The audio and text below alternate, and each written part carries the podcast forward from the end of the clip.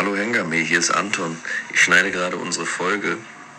Jetzt ist in den zwei Wochen seit der Aufnahme ja einiges passiert und du hast eine kleine Staatskrise ausgelöst mit deinem Taz-Text und der Horst ist ein bisschen durchgedreht. Jetzt frage ich mich, ob du was dazu sagen willst oder ob wir das nicht thematisieren sollen und lieber darauf hinweisen, dass pro Jahr über 12.000 rechtswidrige Polizeigewalttaten passieren, von denen maximal 20 verurteilt werden, wenn es überhaupt zu einer Anzeige kommt.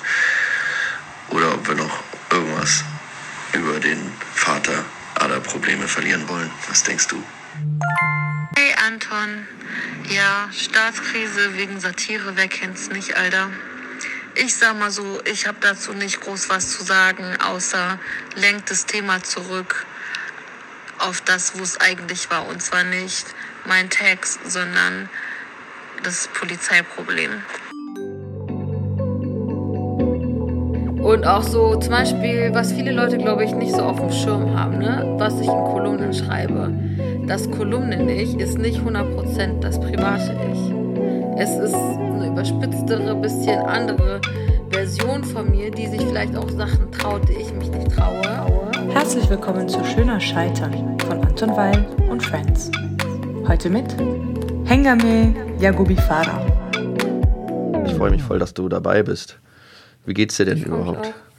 Ganz gut eigentlich. Ich bin ähm, bin jetzt froh, dass ich einen Kaffee habe, weil wir hatten vorhin noch so Missi-Redaktionssitzung und das macht immer so ein bisschen mürbe. Ich weiß nicht, wie es dir geht, aber so diese Gruppen-Zoom-Calls und so machen mich richtig fertig. Ja, geht mir voll auch so. Also am Anfang von Corona war das noch so spannend, dann gerade wenn so Geburtstage waren und ich hatte ja. das Glück, dass ich auch so Ende März Geburtstag habe und war noch so einer, so die erste Geburtstagswelle, wo die Leute noch so ein bisschen mit Freude dabei waren. Mhm. Aber ich glaube, zwei Wochen später war dann auch so, oh, bitte nicht, ruft mich nicht an, es ersetzt es nicht und so. Voll, vor allem viele Leute dachten irgendwie plötzlich hast du super viel Zeit, was für manche Leute so der Fall war, aber ich bin so, ich sitze zu Hause und arbeite irgendwie, kannst du mich jetzt nicht mitten am Tag so unangekündigt für einen Videocall anrufen? Ja, total. Und dann kam ja irgendwie auch noch raus, dass natürlich Zoom irgendwie alle Adressen verkauft und sowas, ne? Mhm. Okay, aber das heißt, ihr arbeitet jetzt äh, in der Redaktion digital dann? Also man kann freiwillig ins Büro kommen, aber ich arbeite eh nur einen Tag die Woche für Missy, deswegen bin ich so, it's not worth it. Okay. Ein Tag nur? Ja, ich bin dann äh, letztes Jahr so stundenmäßig runtergegangen, weil ich gerade noch Roman schreibe und dann keine 25, 30 Stunden noch nebenbei hätte arbeiten können. Ist es dann auch ein Debütroman oder ja. habe ich einen verpasst? Nee, ist Roman der erste. Sonst war immer nur so Essays und Co. Cool. Vor allem so immer, es gab so ein kleines Heft und ein, eine Sache, wo ich herausgegeben habe. Ja, das stimmt, aber dafür, dass das kleine Heft, was du herausgegeben hast, in Anführungszeichen klein, hat es ja ganz schön Wirbel gemacht. Hallöchen, ihr süßen Knödelbärchen. Übrigens, das Buch, was vor Roman dem Ersten herausgegeben wurde, trägt den Titel Eure Heimat ist unser Albtraum und stellt die Frage, wo wir eigentlich zusammen hinwollen. Ja, mir persönlich hat das Buch gezeigt, dass wir auf dem falschen Dampfer sitzen, von der AIDA runterspringen und einen neuen Weg einschlagen müssen. Ah ja, und das kleine wirbelnde Heft trägt den Namen Ich war auf der Fusion und alles, was ich bekam, war ein blutiges Herz. In diesem Text wird beschrieben, dass die Fusion eine Wursthaarhölle und echt nur was für Laut ist. War das erst in der Taz oder war das im Missy Mac direkt? Es war erst in der Missy online und dann hatte mhm. ich noch mal dazu in der Tat so eine Kolumne über den Backlash geschrieben. Ja. Also die Kritik von dir war ja an der Fusion, dass die strukturell rassistisch ist, ne? wenn ich es richtig verstanden mhm. habe.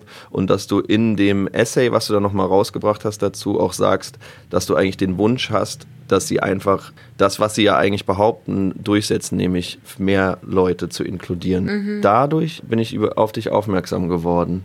Es muss so die Zeit gewesen sein, wo ich bei Instagram angefangen habe, auch irgendwie diesen, diesen Feed so ein bisschen zu verändern und dass man ein bisschen mehr aktivistischere Leute findet und sucht. Und da habe ich dich auf jeden Fall auch gefunden, ja.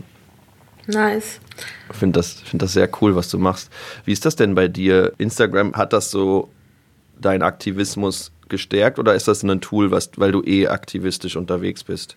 Ich würde sagen eher letzteres. Also ich habe offline aktivistisch angefangen, dann irgendwann auch angefangen so zu bloggen und so, wobei ich gar nicht mich so mittlerweile als Aktivistin bezeichnen würde. Ich würde sagen, ich bin halt Journalistin, ich bin Autorin, ich bin politisch und ähm, bin ne, so feministisch, linksradikal und so. Aber ich würde nicht sagen, dass ich ähm, Aktivistin bin, weil dafür mache ich nicht genug Aktivismus, habe ich das Gefühl. Mhm. Also ich finde so, ich habe das Gefühl, der Ge äh, Begriff ist so ein bisschen ausgeleiert auch. Also jede Person, die so ein Black Square gepostet hat letzte Woche, denkt jetzt irgendwie Martin Luther King Jr. sein Sohn zu sein.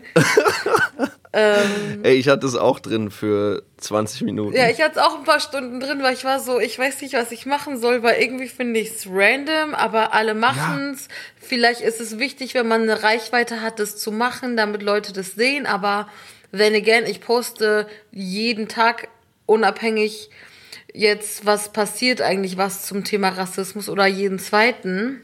Total.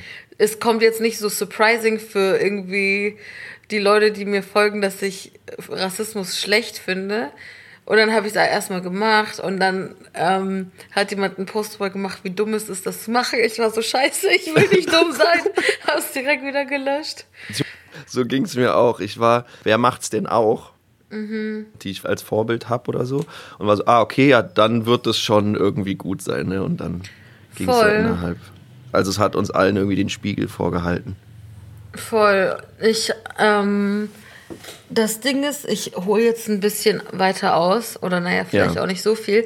Ähm, auch so zu deiner Frage, ist Instagram für mich, welche Rolle spielt aktivistisch in Anführungszeichen Instagram ja. für mich?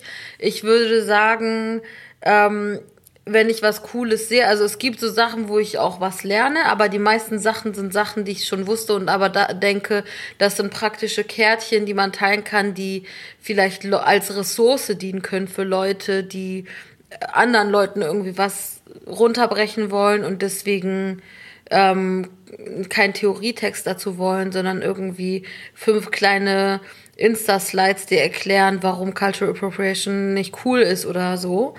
Ja.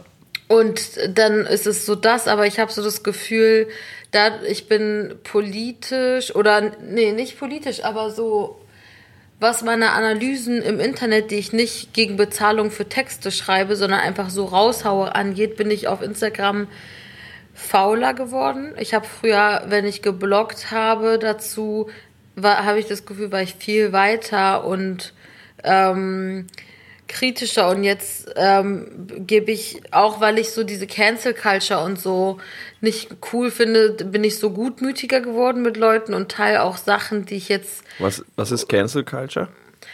Cancel Culture gibt es in so aktivistischen Kontexten, aber mittlerweile auch in der Popkultur. Das ist das Phänomen, dass du Leute, die sich problematisch verhalten, vor allem Leute des öffentlichen Lebens, aber teilweise auch Privatpersonen, ähm, cancelst zum Beispiel, also ich würde sagen, äh, man musste auch unterscheiden zwischen zum Beispiel R. Kelly oder ähm, Harvey Weinstein canceln, weil sie ähm, Vorwürfe sexualisierter Gewalt haben von super mhm. vielen Leuten, versus jemanden äh, boykottieren, weil er irgendwie ähm, die ganze Zeit sagt, das ist dumm, das ist dumm und das ist behindertenfeindlich, aber ähm, mhm. sonst macht die Person vielleicht wichtige Sachen und so. Also ich will gar nicht jetzt ein Verhalten, das behindertenfeindlich ist, entschuldigen, aber es ist für mich jetzt kein Grund zu sagen, die Person ist gecancelt und alles, mhm. was sie sonst gemacht hat, ist für mich wertlos. Ja, verstehe ich voll. Ich finde das spannend, was du sagst, dass der Aktivismus ein anderer ist oder sich verändert hat. Oder ich glaube, wenn man dir folgt oder es sieht, ist eben, dass man total viel Material mit an die Hand bekommt, um sich dann selber zu informieren. Und mir geht es zum Beispiel so, ich kriege halt total viel mit, wo ich noch Fehler mache. Ich merke zum Beispiel, ich habe noch voll Schwierigkeiten mit dem Gendern oder zu sagen Aktivistin. Es ist mhm. so eingeprägt bei mir und in meinem näheren Umfeld wird es relativ wenig gemacht und merke, ich muss mir das immer wieder hervorrufen. Aber dass man sich eingesteht, dass man diese Fehler machen kann, ist ja der erste Schritt. Und wenn man dann nicht so blöd ist und sagt, hey du Hengame, kannst du mich weiter umsonst coachen, sondern dass man das benutzt und dann irgendwie sich selbst hinterfragt, dann ist das ja total der gute Start, finde ich. Voll. Ich ja. denke, also sowas wie Gendern oder so ist auch eine Gewohnheitssache einfach. Also ich habe auch nicht, als ich angefangen habe, in meinen Texten zu, zu gendern, automatisch auch in meiner Sprache gegendert. Also ich war darum bemüht, aber jetzt ist es halt so automatisch, so selbst wenn ich in der Therapie sitze, mhm. spreche ich so. Aber das hat eben auch was mit Gewohnheit zu tun. Und ich denke, man muss sich jetzt nicht fertig machen, weil man sich dann noch nicht dran gewöhnt hat, solange man daran arbeitet, dass es irgendwie passiert. Und auch ja. so dieser Step zu wissen, das Internet ist voller Ressourcen und egal wie konkret meine Frage ist, es gibt die 99-prozentige Wahrscheinlichkeit, dass sie jemand anderes schon mal gestellt hat und jemand das geduldig erklärt hat. Und ich lese mich dann einfach rein. Blub, blub, blub, Leute, ich habe gerade ein Bubblebad im Inet genommen und meine Bubbles bestehen gerade hauptsächlich aus Black Lives Matter, Black Trans Lives Matter, Polizeigewalt, struktureller Rassismus, Furby-Memes und Diskriminierung auf allen Ebenen. Und Leute, wenn diese Bubbles dann deine Haut berühren, dann kommt zum Vorschein, dass fast keine Polizistinnen strafrechtliche Konsequenzen im Anschluss an die Tötung eines Menschen erfahren. Oder dass nur zwei Prozent der angezeigten Polizeiübergriffe vor Gericht landen. Oder dass mindestens 161 schwarze Menschen und People of Color seit 1990 in Deutschland von der Polizei getötet wurden oder in Polizeigewahrsam bzw. Haft ums Leben kamen. Wow. Also ich kann so ein Bubblebad echt empfehlen. Danach ist das Gehirn zwar ein bisschen matsch, aber du kannst dich selbst danach echt besser riechen. Adios, Ich lerne das jetzt auch so bei diesem Podcast kennen, mich dann auch in so Biografien oder so reinzulesen. Das ist eigentlich voll die schöne journalistische Arbeit, sich selber dann so ein vielfältiges Bild zu machen. Bei dir habe ich ganz am Anfang natürlich Wikipedia angeworfen, wo dann steht, dass du äh, laut Wikipedia 91 in Kiel geboren bist und man dich durch Essays und Kolumnen kennt zu den Themen Popkultur und Queerfeminismus und du dich als nach eigenen Angaben nicht binär identifizierst.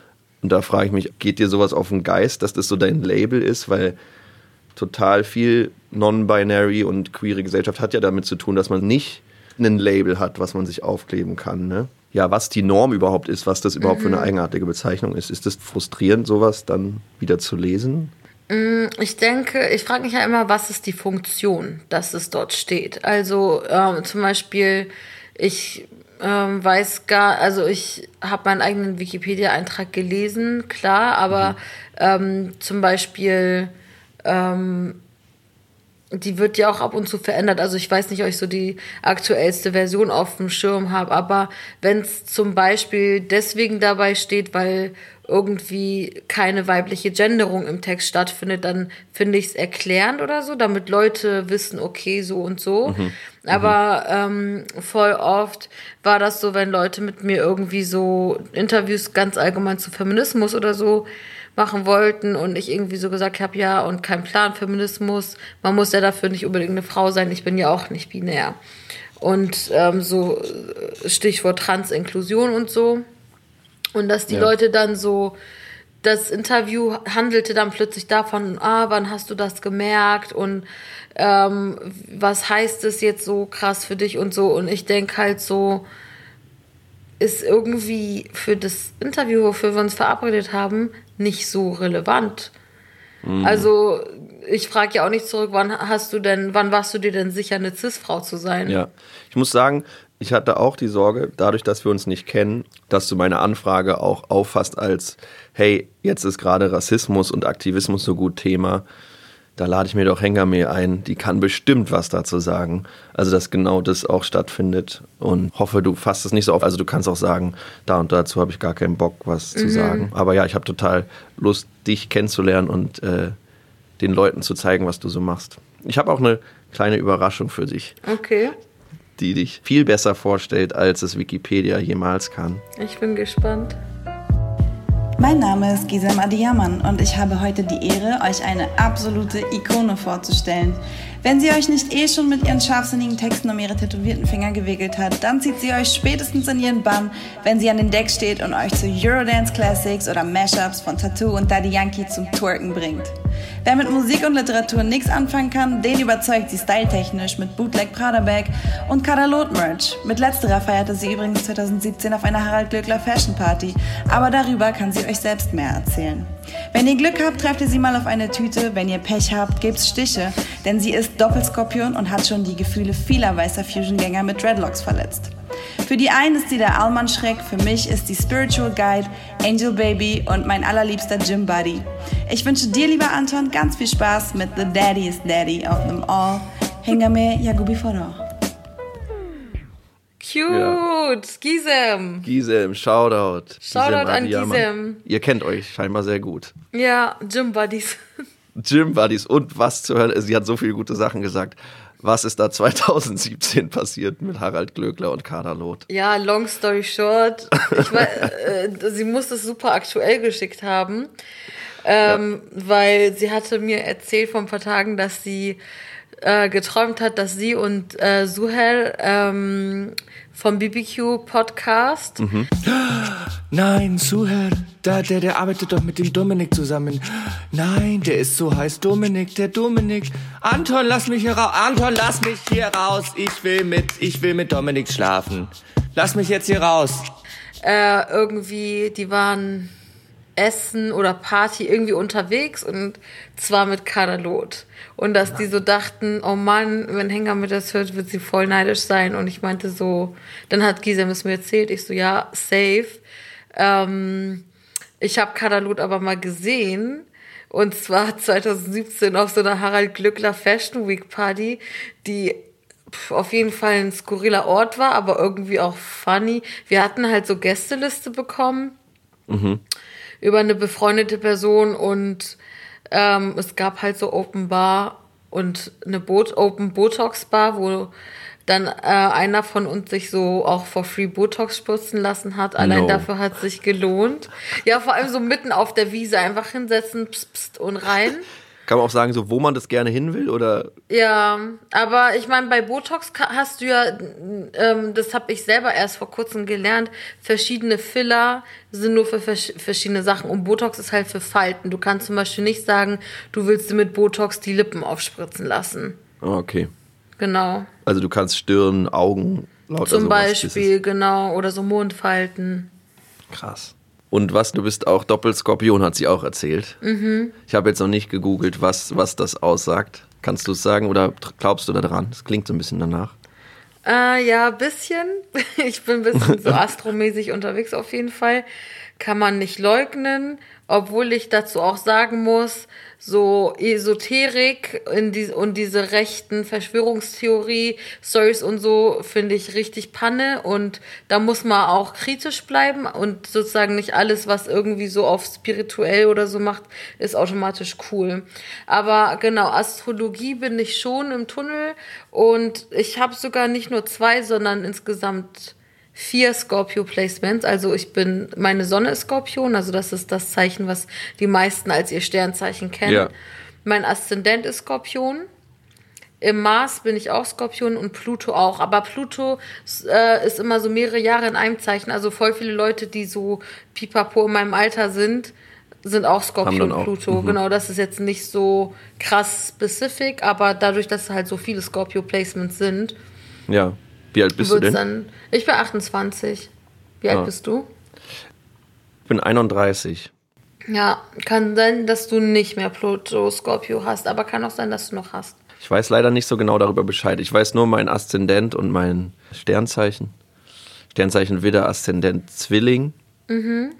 Und ich weiß aber auch, meine Mutter hatte auch total den Astro-Flavor gefühlt und hat auch, als ich ganz klein war, so ein Lebensweg-Horoskop für mich erstellen lassen, um ja, so ein Feedback zu bekommen und zu gucken, was man davon nimmt und was nicht, was gerade ihre Themen sind. Das fand ich auch immer spannend und ich habe das letztens in so einem ganz alten Fotoalbum nochmal gefunden und finde es schon sehr interessant, wie viel ich davon so mitnehmen kann. Waren deine letzten zweieinhalb Jahre besonders krass für dich? Also im Sinne von, dass du das Gefühl hast, vieles in deinem Leben hat sich verändert, du musstest viel so aussortieren oder so umkrempeln und dass es halt so ein bisschen so wie so eine Review-Zeit für dich war? Auf jeden Fall. Also ich habe vor drei Jahren angefangen mit Therapie. Mhm. Best Decision ever. Ich habe lange gedacht, weil mein Vater ist Psychologe und Psychotherapeut und meine Mutter hat ganz viel gemacht. Sozialarbeiterin, Körper, biodynamische Massage hier und da, mhm. ähm, Integrationslehrerin, lauter so Kram. Also ich hatte immer das Gefühl, intellektuell verstehe ich, was abgeht. Ich brauche das nicht, weil ich kann es mir erklären, wo was jetzt herkommt. Aber dass es nochmal so ein anderer Move ist, eine Analyse selber zu machen, mhm. hat mir mein Körper und mein Geist sehr deutlich gezeigt, so mit 26.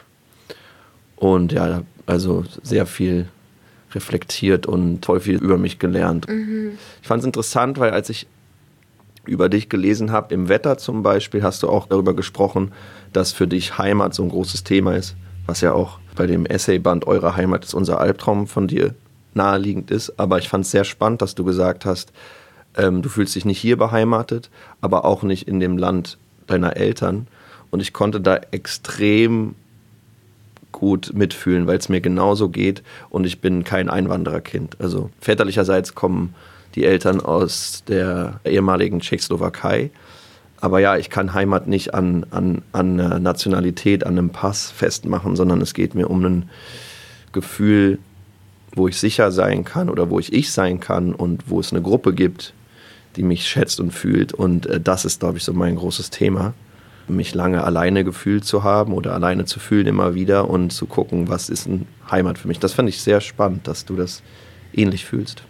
Hast du da mittlerweile Heimat gefunden in dir oder in dem selbstgeschaffenen Space? Mm, ich habe es in the first place gar nicht gesucht, aber ähm, ich meine so meine mein Freundinnenkreis oder so ist für mich auf jeden Fall mein Zuhause aber wahrscheinlich auch nicht schon immer gewesen, oder? Du hast in einem anderen Interview hast du geschrieben, dass du so 2003 Cool Kid warst oder Punk und so und dann 2007 auf einmal Mobbing oder ausgeschlossen. Ja, es war also beziehungsweise was heißt Cool Kid? Ich war nie so Cool Kid im äh, so Dynamik äh, in der Klassendynamik Sinne, sondern so was ich so sein wollte, so auf locker Skater. Das war mhm. so mein Image, das ich haben wollte. Mhm. Ähm, genau, ich würde, genau, also es gab so mh, mm, immer mal wieder Zeiten in der Schulzeit, wo dann Leute auch so in so MobberInnen-Rollen geschlüpft sind, wenn sie mich gesehen haben oder so sich gegenüber mir verhalten haben.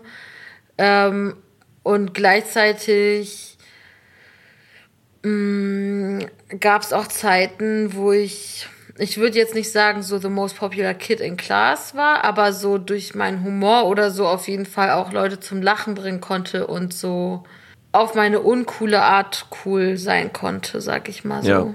Wenn dein Freundeskreis jetzt sozusagen deine Heimat ist, sind da dann auch Leute von ganz früher schon dabei oder hast du dir den wirklich neu gesucht? Mm, es gibt schon noch Leute, also es gibt eine Person, mit der ich seit der ersten Klasse befreundet bin. Shoutout an Marlene.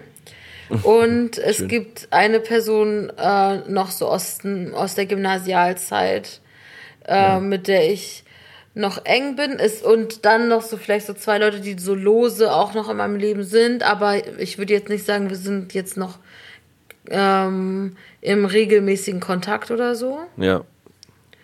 Genau, aber überwiegend schon eher neuere Leute. Also ich würde sagen, die meisten Leute aus meinem jetzigen Freundinnenkreis habe ich so zwischen 2011 und 2016, 17 kennengelernt. Mhm. Also aus dem letzten Jahrzehnt und definitiv aus einer Zeit, wo ich halt nicht mehr zur Schule gegangen bin, sondern studiert habe oder schon in Berlin gewohnt habe. Ja, verstehe ich gut. Dass man auch irgendwie merkt, was man noch so, wer man sein kann, alles, wenn man in einem selbstgewählten Rahmen stattfindet oder Raum. Voll. Ja. Wenn man sein kann und auch ehrlich gesagt, was man von FreundInnen erwarten kann. Und also sozusagen, ich finde, wenn man jetzt nur Leute aus der Schulzeit als so Maßstab für so können Freundinnenschaften aussehen, dann Boah, gibt man ja, dann gibt man sich auch mit so damit dann findet man sich damit ab, dass es auch okay ist, wenn also es gibt ja so diese ich habe erst gestern oder vorgestern so einen ganz coolen Tweet gesehen, wo so stand ähm, klar kannst du verschiedene Meinungen mit deinen Friends haben, wenn es um Musik geht oder meinetwegen auch Essen, Kunst, Filme, whatever, aber nicht, wenn es um Menschenrechte Rechte ging. Und jetzt ist das für mich mega der Basic, so total klar, of course. Aber so, wenn du, also ich war zum Beispiel schon in meiner Schulzeit, also so in der Oberstufe in so politischen Kontexten unterwegs und auch sozusagen, bevor ich in so einer politischen Jugendorganisation war, war ich, habe ich mich auch trotzdem politisch geäußert und auch äh, als links äh, bezeichnet und so. Und da war ich extrem einsam auf der Schule mit diesen Haltungen und habe quasi so das Gefühl gehabt, man wird immer einsam damit bleiben. Und jetzt in Berlin ist es nicht jeder in Berlin links, aber in meinem Freundeskreis schon. Ja, voll. Wenn du sagst, man kann nicht darüber debattieren in seinem Freundeskreis, dass man antirassistisch ist, geht's dir auch so, weil du angesprochen hast, dass du auch in Therapie bist, dass du versuchst rauszufinden, wie denn deine Therapeutin drauf ist? Ja, kenne ich voll. Also, äh, ich hatte auch politische Diskussionen mit meiner Therapeutin, aber um sie auch ein bisschen in Schutz zu nehmen, das sind teil, also es, sie hat so, sie hat nicht gesagt, was sie wählt, aber sie meinte auch so, ja, für mich ist es auch schwer, wenn jemand von der CDU bei mir ist oder so, da Sympathie zu haben, so, ne? Sie ist schon eher links, würde ich sagen. Ja. Aber es gibt so Themen, die, wo ich das Gefühl habe, das hat auch sehr viel mit so Generationsding zu tun, weil sie ist älter als ich. Einfach auch eine, so eher so die Generation meiner Eltern. Und da ist es halt eher der Konsens. Also da gibt's so Sachen, die sind da Konsens, die sind bei mir halt anders Konsens und daran clashen wir, aber ich wollte halt auch extra eine ältere Therapeutin, deswegen weiß ich, dass wenn ich zehn andere Leute jetzt treffen würde zur Therapie-Erstgespräch und diese Punkte checken würde, die meisten von ihnen wären auch so drauf. Also so Sachen wie so, wie steht man zum Thema Sexarbeit oder so Reverse Racism findet sie gibt's zum Beispiel. Ich finde, das ist eine Märchenfigur, sowas. Aber ich bin dann auch so, ich vermeide einfach die Diskussionen. Also so zum Beispiel, äh, wenn sie für, für das konkrete Thema, worum es geht, nicht so wichtig sind, dann fange ich da jetzt nicht so an. Oder wenn sie da irgendwie sowas sagt, wo ich so, mein erster Impuls wäre zu widersprechen, dann bin ich so, ja, aber irgendwie ich bezahle diese Zeit sozusagen mit meinen Krankenkassenpunkten nicht, um jetzt Ja. Leserkommentare zu beantworten. Ja, ja, voll. Ja, aber es gibt so dieses Abchecken, wie ist die, diese, wie ist die Frau, die mir da seit drei, vier Jahren zuhört, eigentlich drauf. Und aber ich habe mich schon auch am Anfang abgecheckt, dass sie auch ins tendenziell linke Spektrum irgendwie kommt, weil ich glaube, sonst kommt man auch nicht zueinander. So. Ja. Und dann gibt sie auch immer so Tipps für, ach, wenn sie dann da und da sind, da ist gerade eine ganz tolle Ausstellung über Scham oder so. Und dann denkst du, ah, nice. Okay, sie ist auf jeden Fall Kunst interessiert, Theater interessiert und ja. Jetzt bin ich an einem Punkt, wo, wo die Analyse vorbei ist. Wir haben irgendwie nur noch zehn Stunden oder so. Das fand ich auch krass, dass sie so gesagt hat, ja, wir müssen dann mal gucken, ob's, ob sie weitermachen wollen. Und mein erster Impuls war so, auf jeden Fall will ich weitermachen. Ich brauche das voll als Struktur, weil es mir eben auch besser geht als davor. Ich hatte so ein ganz klares Gefühl von so, hey, ich bin doch jetzt noch gar nicht glücklich in meinem Alltag. Ich kann auf keinen Fall jetzt sagen, äh, austherapiert, fertig, danke dafür. Voll. Wobei die Frage auch ist, ist sozusagen die Prämisse, dass du nach einer Therapie glücklich bist? Weil ich würde sagen, je nachdem, welche Lebensumstände man hat, kann man im kapitalistischen System auch keine Glücksversprechen machen. Ähm, und eher, dass dann die Therapie deinen Leidensdruck halt einfach nur vermindert. Ja, und mir eben Sachen an die Hand gibt, wo ich mich zum einen mich stärker spüre, so nehme ich es zumindest wahr, das, was mein Körper mir sagt, ob ich mich wohl oder unwohl fühle und dann eben Handwerk habe, um das zu ändern oder Kraft zu haben. Also erstmal das überhaupt zu erkennen, was meine Themen sind und dann, wie man damit konkret umgeht, ja, auf jeden Fall. Aber irgendwie das Gefühl, Therapie sollte nie aufhören. Jeder Mensch sollte die Möglichkeit haben, zu so einem neutralen Menschen zu gehen, der irgendwie einem was spiegelt und feedbackt und man Zeit hat, darüber zu reden. Und es ist dann auch ein ganz anderes Miteinander mit Freunden, wenn ich eben nicht was ablade auf die, was eigentlich Raum in der Therapie hat. Voll. Was ich bei dir noch voll spannend finde, auch weil du jetzt dich sozusagen öffnest, dass du auch Therapie machst und so. Deine Texte sind, also zum einen finde ich sie sehr toll, weil die eine sehr große Power haben und aber auch einen Sarkasmus und Humor. Die sind nicht verbittert, ja, wie so Punchlines. Keinen Humor hat und so ein richtiger Punch in die Fresse ist, ist, dass nur 2% der angezeigten Polizeiübergriffe vor Gericht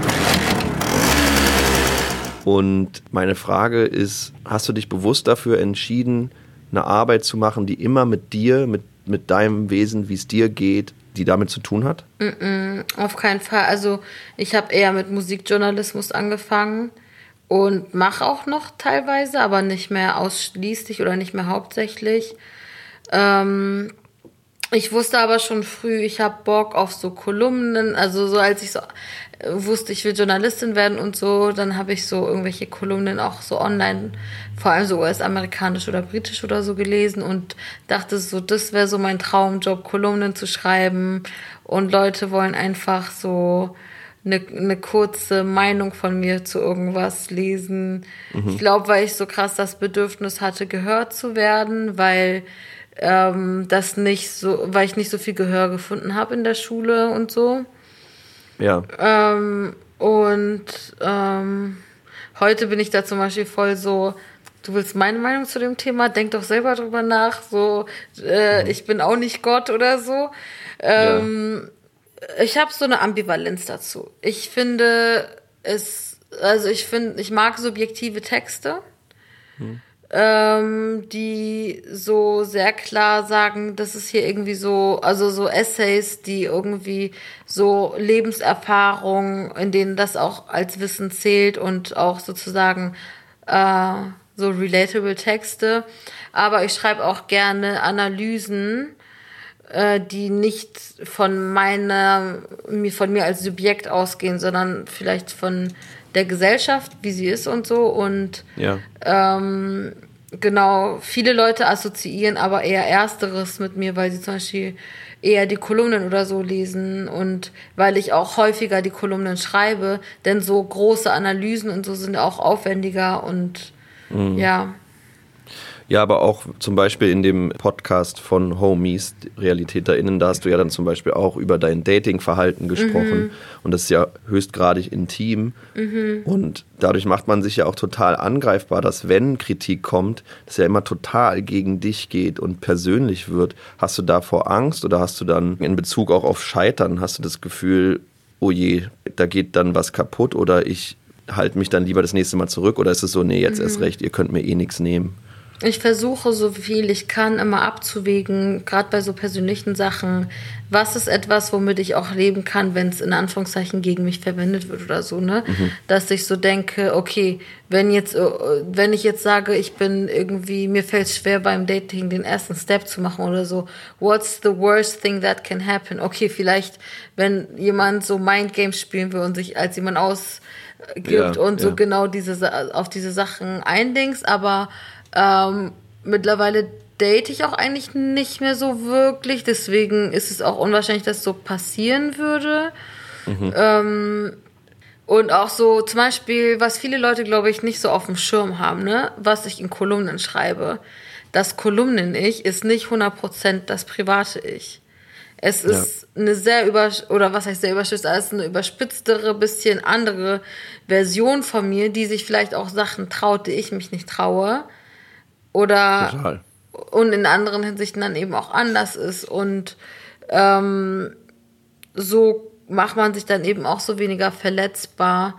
Ich finde nicht, dass man un nicht verletzbar sein sollte grundsätzlich im Leben, aber ähm, in manchen Kontexten ist es schon auch besser, ein Schutzschild zu haben. Ja, total. Aber ich finde es wirklich toll, dass du den Mut hast, das so zu machen, ob jetzt intuitiv oder entschieden. Und so nehme ich auch den Podcast wahr. Du hast ja auch einen Podcast auf eine Tüte wo du dann Gäste hast. Und äh, ich finde ja hervorragende Idee, dass du dir dann ja immer am Anfang befragst, was ist in deiner tatsächlichen Tasche, was ist in deiner emotionalen, in deinem Emotional Bag, was mhm. ist in deinem It Bag. Und ja, das sorgt dafür, dass man Leute vielfältig und weich kennenlernt. Und das ist etwas, was mir total gefehlt hat beim Heranwachsen. Vorbilder mhm. zu haben, die aufmachen. Männer zu haben, die ein anderes Männlichkeitsbild haben, die ja über Therapie oder Weinen sprechen oder Unsicherheiten oder Schmerz oder das hatte ich nicht, obwohl ich in einem linken Umfeld groß geworden bin. Mhm. Ich finde, du sorgst damit dafür, dass sich das ändert. Das finde ich total toll. Danke. War jetzt keine Frage, war jetzt einfach ein bisschen Support. Um daraus eine Frage zu stricken, wann hast du denn das Gefühl, dass du was erreicht hast oder was geschafft hast damit? Mm, ich glaube, wenn Leute sagen, das und das, was du gesagt oder geschrieben hast oder gemacht hast, kann auch auf ein DJ-Set oder sowas, mhm. so ein Erlebnis auf einer Party oder so sein, hat in meinem Leben was verändert. Und so mir ist zum Beispiel klar, dass ich alleine mit dem, was ich mache, die Welt nicht verändern kann. Ähm, dazu braucht es viele Leute, dazu braucht es Verbündete, da muss man gemeinsam ran. Aber ähm, ich mache immer wieder die Erfahrung, dass mir Einzelpersonen halt so sagen, das und das, der und der Text, der und der Tweet oder so, der hat in mir das und das bewegt, der, der hat für mich das und das verändert seitdem bin ich irgendwie eine andere Person oder ich bin äh, ein anderer Teil von mir, den ich lange versteckt habe, irgendwie ähm, kommt jetzt irgendwie weiter raus und so. Und das ist für mich dann schon so, ja, was heißt, ich würde, ich finde es schwer, das so als Erfolg zu messen oder so, aber mhm. es ist auf jeden Fall etwas, wo ich so dann denke, it's worth it. Ja man merkt da auf jeden Fall auch so eine Veränderungsenergie, dass du die Umstände, wie sie sind, verändern willst. Und das ist total wichtig. Das ist, glaube ich, auch so ein Scorpio-Ding. Die Transformations ja? auf jeden Fall. Gab es einen Moment, wo du das Gefühl hast, du hast zu viel preisgegeben? Oh, fuck, das hätte ich nicht machen sollen. Manchmal frage ich mich, wie mein Leben aussehen würde, wenn ich von Anfang an unter Pseudonym veröffentlicht hätte und sozusagen mhm. die Texte, die ich schreibe, unabhängig von mir wären als Privatperson oder so auf Inst so wäre ich auf Instagram. Ich bin sozusagen, mein Instagram wäre ein privates Instagram von mir und ja. es gibt dann so diese andere Person, die schreibt. Ich weiß nicht, ob es besser oder schlechter wäre. Ich denke, es kann beides sein. Hast du es mal probiert? Mm, unter Pseudonym was zu schreiben. Genau. Ich schreibe ab und zu Sachen über, unter Pseudonym, ähm, wenn es Themen sind, die sonst stigmatisiert oder kriminalisiert werden. Ähm, aber ich glaube, je nachdem, wie die, worum es da geht, was es für eine Textform ist, dass Leute meine Schreibe auch erkennen können, teilweise. Mhm. Es wäre total spannend herauszufinden, ob dann das Feedback auch ein anderes ist. Also ja. wie viel an die Person gekoppelt ist ja. und wie viel anders. Ich glaube, Stephen King hat es ja auf jeden Fall mhm. gemacht, ne? Und dann hatte, glaube ich, das Buch gar keinen Erfolg, mhm. was auch irgendwie interessant ist. Es spielt schon wahnsinnig viel mit, wer die Person dahinter ist, irgendwie habe ich das Gefühl. Voll und gleichzeitig merke ich aber auch beim Thema Pseudonymisierung oder so, wie krass Leute auch etwas auf mich projizieren, weil äh, ich weiß nicht mehr, wer das jetzt genau war. Es war ein, zwei Mal habe ich irgendwie im Internet irgendwie mitbekommen, dass irgendwer mich für irgendwie ein anderes gehalten hat. Also irgendeine Person hat irgendwas geschrieben oder gemacht und dann so, hey, da steckt doch Hänger mir hinter und ich war so, okay, okay, also nee, aber witzig, dass du das denkst. Vielleicht gibt es so TrittbrettfahrerInnen, Hengame 2, 3, 4 und so. Ja, oder Leute denken, alle Leute, die irgendwie aus einer queeren, migrantischen, feministischen Perspektive schreiben, müssen eine Person sein, weil genau. wir alle eine Haben Ausnahme den Signature sind. Move. Ja. oh Mann. Hast du das von Anfang an gefühlt, dass du in diese Normdefinition nicht passt oder kam das mit einem Wissen, was du dir angeeignet hast? Ja, also ich würde sagen Prozess auf jeden Fall, teilweise angeeignetes Wissen, teilweise einfach Erfahrungen, die man macht, dass man irgendwie schon in dem Moment, wo Leute deinen Namen othern und sagen, irgendwie, ich kann deinen Namen nicht aussprechen und irgendwie so dieses Weird-Label schon in der Grundschule dich begleitet oder so, dass du dann schon merkst, okay, ich gucke meine, Mitbe äh, meine MitschülerInnen an und merke, wir sind nicht gleich. Mhm. Aber das konkret zu benennen oder so, hat auch mit Wissen so zu tun. Also gerade so zum Beispiel so zu checken, das ist Rassismus in einem Land wie Deutschland, wo Rassismus so voll der Tabubegriff ist und Leute denken, Rassismus gibt's nur in der USA, dass man sich auch so reinlesen muss, was bedeutet eigentlich Rassismus wirklich, um zu verstehen, trifft es auf mich zu oder nicht. Ich finde das auch erstaunlich, dass es, sobald du nur über Rassismus oder Antirassismus redest, dass du dann schon im radikalen linken Spektrum bist für so die bürgerliche Mitte, was auch immer das sein soll, dass es nicht ein gemeinsamer Konsens ist, dass es ein Rassismusproblem gibt, dass der institutionalisiert ist, dass der in uns allen ist, dass in den Talkshows dann halt Leute sitzen, wo man voll am Thema vorbeiredet, wenn der das nicht mal legitimiert, dass es das Problem gibt und es nicht mhm. benannt wird. Solange es nicht benannt wird, bekämpft man immer nur die Symptome und es gibt nicht diese Legitimität. Ne? Das, ist, das verstehe ich halt auch nicht, dass mhm. jetzt mit dem Polizeigesetz in Berlin, was dann da wieder der Aufschrei ist, die würden unter Generalverdacht geraten. Wo kommt denn der Gedanke her? Also dann spüren sie ja, dass da etwas ist, sonst würde ja niemand unter Generalverdacht geraten. Voll. Und ich denke auch so ganz ehrlich, ich glaube, es wäre gar nicht so schlecht, wenn die Polizei unter Generalverdacht stehen würde, weil da sind extrem viele Terroristinnen am Start. So, Voll. wir, äh, so Musliminnen oder schwarze Menschen oder so stehen ja auch bei gewissen Themen unter Generalverdacht. Ja. Ich finde es auch interessant, dass man sich so anschauen müsste, auf wen wirkt es denn attraktiv, Polizist zu werden? Mhm. Und warum? Und was erfährt derjenige dann in der Ausbildung? Was ihnen vielleicht eine neue Perspektive gibt. Und ich glaube, da läuft sehr viel falsch. Es gab auch Studien, die gezeigt haben, dass viele Leute, die sich für die Polizeiausbildung entscheiden, auch einen autoritären Charakter haben. Ja. Also mehr als jetzt zum Beispiel Becker. Ja, ich kenne auch keinen Linksextremen, der sagt, ey, lass mal in die Polizei und wir unterwandern die gibt es irgendwie nicht. Ich glaube, ja. Jan Böhmermann hatte das getweetet auch so, wo sind denn die linksradikalen äh, WhatsApp-Gruppen der PolizistInnen? Mhm. Ja, es ist sehr traurig alles. Du hattest in dem Podcast mit Lucia und Gisem gesagt, dass Beziehungen einen auch blockieren können, dass man zu viel verzichtet. Da hatte ich dann auch die Frage, ist dir das passiert oder hast du das Gefühl, dass Beziehungen, die eigentlich gescheitert sind, von dir weitergeführt wurden, sei es Liebesbeziehungen oder Freundschaften? Mm, das sind jetzt so zwei Fragen, ne?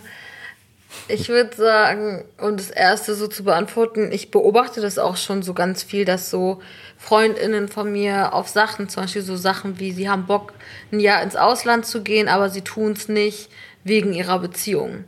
Mhm. Also ich finde, es geht gar nicht darum, dass ich sage, man sollte niemanden irgendwie committen, aber für seine Freundschaften sagt man dann nicht, äh, wegen dir gehe ich jetzt nicht ein Jahr ins Ausland, sondern ist so, wir skypen ab und zu und wenn ich wieder back bin, bin ich back, so. Ja. Also so, so als so ein ganz klares Beispiel. Aber um deine Frage zu beantworten, habe ich schon mal Beziehungen weitergeführt, obwohl sie schon gescheitert waren. Ich glaube, die Frage ist, an welchem Punkt scheitert eine Beziehung, ne? Oder was ist sozusagen eine erfolgreiche Beziehung auch? Ja.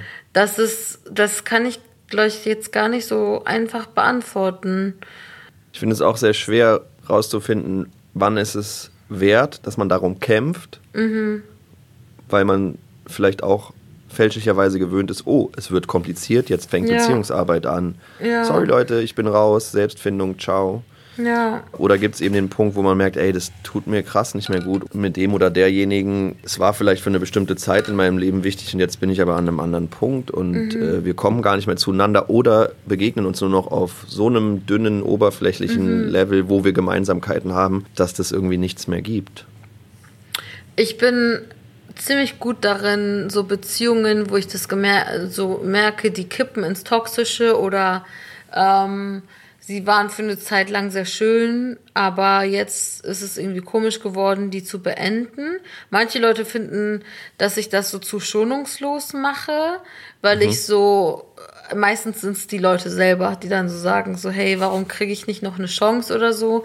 Und dass ich dann aber auch so knallhart sage, ähm, ganz ehrlich, wenn ich es einfach nicht fühle, oder vielleicht ist auch so, dann sind die Leute vielleicht mir auch einfach dann nicht so wichtig, weil ich so ich Beziehungen, die mir wichtig sind, an denen arbeite ich und Beziehungen, die für mich, ähm, wo die Nachteile oder so die schlechten Eigenschaften überwiegen, das ist ja eine krasse Arbeit, die dann so zu verbessern. Und dann muss ich mich auch fragen, wie wichtig ist mir das? Weil ich habe auch genauso wie alle anderen Leute 24 Stunden an einem Tag und ähm, auch nicht unbegrenzte Energie und Zeitressourcen, um an jeder Beziehung zu arbeiten, weil ich will die Sachen, ich will nicht half-assed sein. Ich will, wenn ich an einer Beziehung arbeite, dann will ich mich auch reinknien können.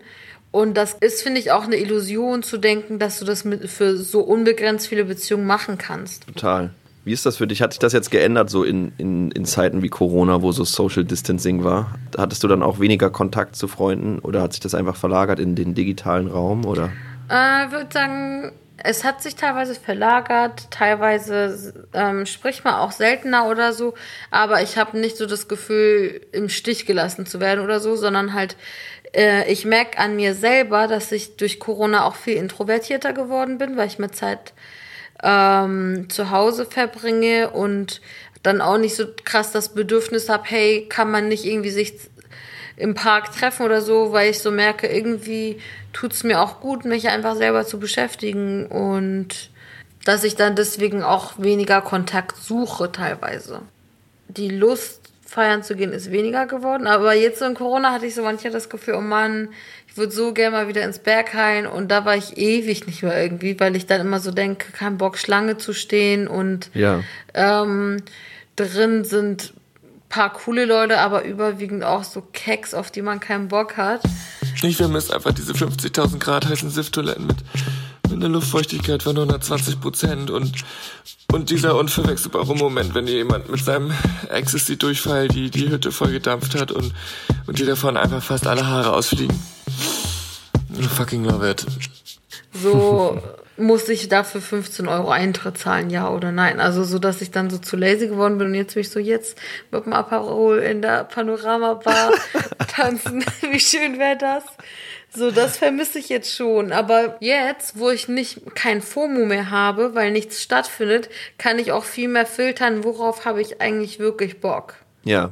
Weil früher war ich ich würde sagen, mindestens Hälfte der Events, auf denen ich war, war wegen FOMO, nicht aus Interesse. True. Total. Oder, oder Interesse ist ja dann auch da, wenn du FOMO hast, aber so nicht, weil ich 100% das Bedürfnis hatte, heute möchte ich gerne zu einer Lesung gehen. Oder heute will ich auf eine Party oder so. Sag, kannst du schon sagen, worum es in deinem Buch geht? Mm, nein. ich kann nur sagen, es ist eine Mischung, genremäßig aus Familien Drama und Krimi. Spannend. Ja, queere Story. Aber so Storyline und so nicht, weil da, ähm, die ist noch nicht so 100% fix. Ich schreib's gerade zum fünften Mal wieder um, deswegen. Aber bist du noch guter Dinge? Ich bin guter Dinge. Ist es normal, habe ich dann mir sagen lassen von Friends, die schon mal Romane geschrieben haben. Du wirst es ungefähr 100 Mal umschreiben. Ja. Ja. Gotta deal with it. Hast du da so Druck oder Sorge, oh Gott, was ist, wenn ich damit nicht happy bin? Übertrieben. Ja. Weil ich bin so, gerade so erster Roman ist richtig Pressure, weil wenn dein erster Roman scheiße ist, wird dich auch niemand einen zweiten Roman schreiben lassen. Mhm. Äh, ist einfach ein Fact. Und dann auch so, okay, Leute kennen mich von meinen Kolumnen und so und haben bestimmte Expectations an mich aber ich versuche diese Expectations so komplett wegzupacken, weil ich bin so, ich schreibe das Buch nicht für eure Projektionsfläche, sondern weil ich es schreiben möchte. Ja. Und das ist aber auch so schwer, so, oh man, sollte es nicht doch lustiger sein, aber dann wird es lustiger und dann so, hm, ist es nicht zu banal für ein ernstes Thema oder so und ähm, interessiert es wirklich jemanden und so. Das ist schon ein einziger Tunnel, würde ich sagen. So im Sinne auch von, bevor ich jetzt mit der, mit der fünften Umschreibung angefangen habe, war ich so ganz ehrlich, ich habe keinen Bock mehr. Ich habe das Interesse an dem Projekt verloren. Mhm. Ich fühle es nicht Aber mehr.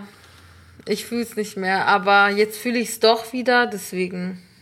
Hast du die Sorge dann auch in äh, Version 2 hatte ich es viel mehr und das ist jetzt weg, jetzt komme ich nicht mehr dahin? Oder ist es so, merkst du, nee, der Prozess gehört dazu, es wird immer feiner, immer kristallisiert sich mehr raus, was, was es Doch. wird?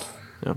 Doch, schon eher das. Also, ähm, ich bin so, ich habe, ich würde gar nicht mehr in die erste Version reingucken wollen, weil man schämt sich dann. Ich lese ja auch manchmal Texte, die ich 2013 oder 14 gelesen habe und bin so, ei, ei, ei, das war irgendwie auch eine Source. und ja, inshallah schreibe ich nach dem Buch einfach noch ein Buch und dann noch ein Buch Ja. und so. Ich wünsche es dir und mir sehr, weil wir als Zuschauer profitieren ja auch davon oder Leser, LeserInnen. Ja, toll schön. Danke. Ganz schöne Schlussworte eigentlich. Ja, Ey, es hat mich sehr, sehr gefreut, dass du mitgemacht hast. Ich fand es ein schönes Gespräch. ich fand's auch voll schön. Vielen Dank dir. Wie, wie, wie, wie, wie, wie, das war's jetzt schon? Ja, das war's jetzt leider schon mit Schöner Scheitern. Wer sich aber noch mehr reinsibbeln möchte, schaltet wie immer einfach Schöner Scheitern Plus ein. Ja, da redet Anton dann mit Hengame über ihren Umgang mit Kritikern, Trollen und Hatern, über ihren ersten Leserbrief der lokalen Zeitung in Kiel, über ihre Zeit als Indie-Klaus, äh, Maus mit Fanherz für Avril Lavigne, Killerpilze, Egotronic, Digitalism and the whitest boy alive. Und wie Hengame zum Public Cute Daddy Number One wurde. Oh Gott, verdammt, ich lieb dich. Klingt das geil. Ich knatter schon mal los. Wir sehen uns dort. Ciao. Das war Schöner Scheitern mit Hengame Yagobi Farah. Schöner Scheitern entsteht unter der Mitwirkung von Anton Weil, Hanna Müller, Sita Messer, Theresa Guggenberger, Beats und Instrumentals von Matteo Hall. Schöner Scheitern wird produziert von Studio Nashi.